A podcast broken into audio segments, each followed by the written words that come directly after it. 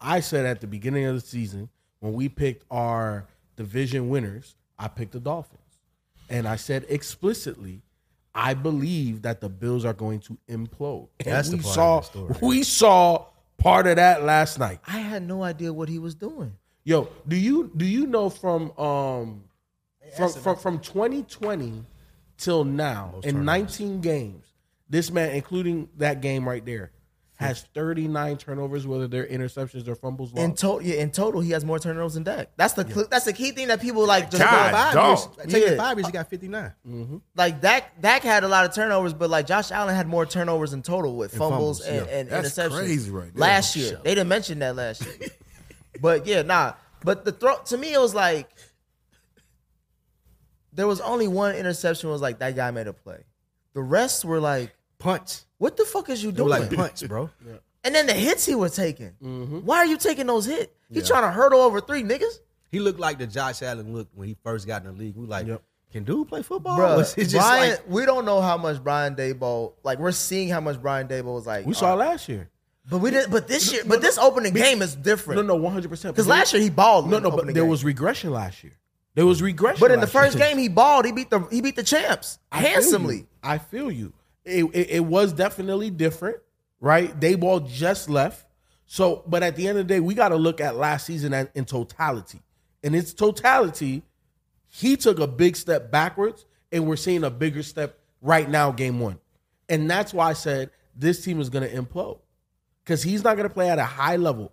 Can he make the big spectacular play? Of course, you're you're big as hell with a big ass arm. You could run. You could try to hurdle motherfucker. Like you are Ben Roethlisberger 2.0. Okay, great. The inefficiencies is what's gonna kill him. Stefon Diggs ain't gonna be quiet for much longer. That shit is going to blow the hell up. Stefon was already div- giving him like, uh, like the the, the counsel, like, all right, Yeah. I'm with you, bro. Let's hold hands. Like this nigga was I on the saw it. sideline. I'm I like, saw it, oh, yeah. it's a wrap. It's a wrap. was over here before pissed- the season started. Remember? Mm-hmm. Like they had to do. They had It's to do an wrap. But intervention how like, does in this? the but first how day does of it- training camp. How does this happen, Lou? How do you how do you regress like this? How are you not held accountable for the turnovers based off of just one head coach? What we're assuming is one head coach. What's Sean McDermott doing? He was the one that was supposed to be the lead charge of this whole turnaround. Yeah, yeah, no, we, we understand Oh. all that, but we know that the offensive coordinator is an integral part to a quarterback's maturation if it's not the head coach, right? Like we see with Patty is the head coach, but sometimes it is the OC. We saw what happened with Matt Ryan. He was, you know, above average, but then with a really good offensive coordinator, he went to MVP.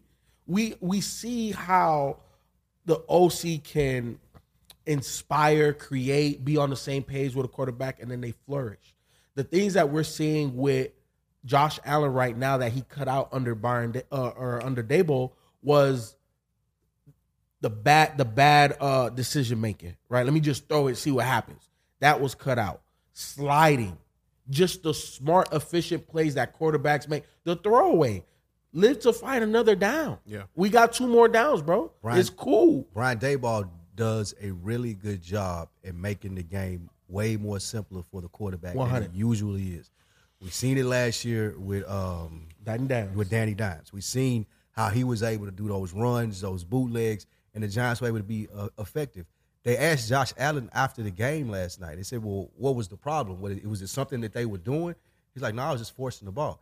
He thinks that he got to show up and be Superman every week without Brian Daboll. And like you spoke to McDermott or whoever the new offensive mm-hmm. coordinator is, no one is showing him, "Hey man, the game needs to be easier for you versus you making it hard." What did Yep. what did oh go ahead. I was just gonna say, and part of that too is the running game. They went away from that. They abandoned it. I thought James Cook was running pretty good, and I'm like, They GM need to be crucified for having dude back there running the ball. Old ass. What's his name? Who was the old ass man they had back there running the ball? Singletary. Nah, they had another running back. It's old dude, like number twenty five or something. Is it Singletary? No, no, Singletary with the uh, Houston, Texas man. Who is the is it? Bills running back? The Bills running back like old as hell. Harris.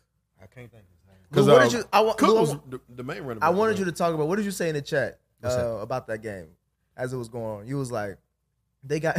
you said they were in a nail biter with Zach. Yeah, Wilson. you got you got you got one of the premier top quarterbacks in the league going like down for down and play for play with Zach fucking Wilson, and Zach Wilson didn't even throw a pass. But some kind of way or another, you guys got it in the game, and they were able to win it at well, with a punt return. It's bad coaching, like what you said. Yeah. He's not comfortable in the offense, like you said. And I could see where Diggs would be frustrated. Mm-hmm. Like Diggs thinking he go to Buffalo thinking that this dude is good. Now he been here two years, three years. He's like, man, dude, sorry as hell. And you know what else too? And, and this not to throw him no bell, but shout out to Quinnen Williams. Boy, Quinnen Williams may be the best defensive mm-hmm. lineman in the oh, game God, right now. Top three. Now Yeah. that Chris Jones ain't playing, he is. Chris Jones got signed. Yeah, Yeah. Chris I'm just saying, like, every, like he ain't But- playing. Him, Aaron Donald, Quinnen Williams, sandwich yeah, him up. Quin- yeah, Quinnen Williams disrupted Aaron the whole Donald still game. on that list.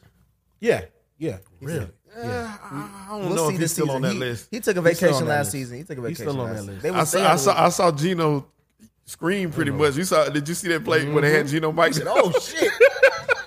That monster I didn't even know where Aaron Donald came from on that play. He was was he a linebacker or something? Aaron He Donald. was right. He was lined up right Bro, Aaron, you shoot that motherfucker. If he Yeah, that's true. That's a, that's a Yo, ain't no fighting that motherfucker. You shooting him. But yeah, Quinnen Williams disrupted him all night, and I, I think he was trying to see where he was at all times because and it, and it just threw his whole game mm-hmm. off. But when you're an elite quarterback, you you got to be prepared to deal with stuff like that and, and be able to play through it. And he couldn't do it. He couldn't do it. The lights were too bright.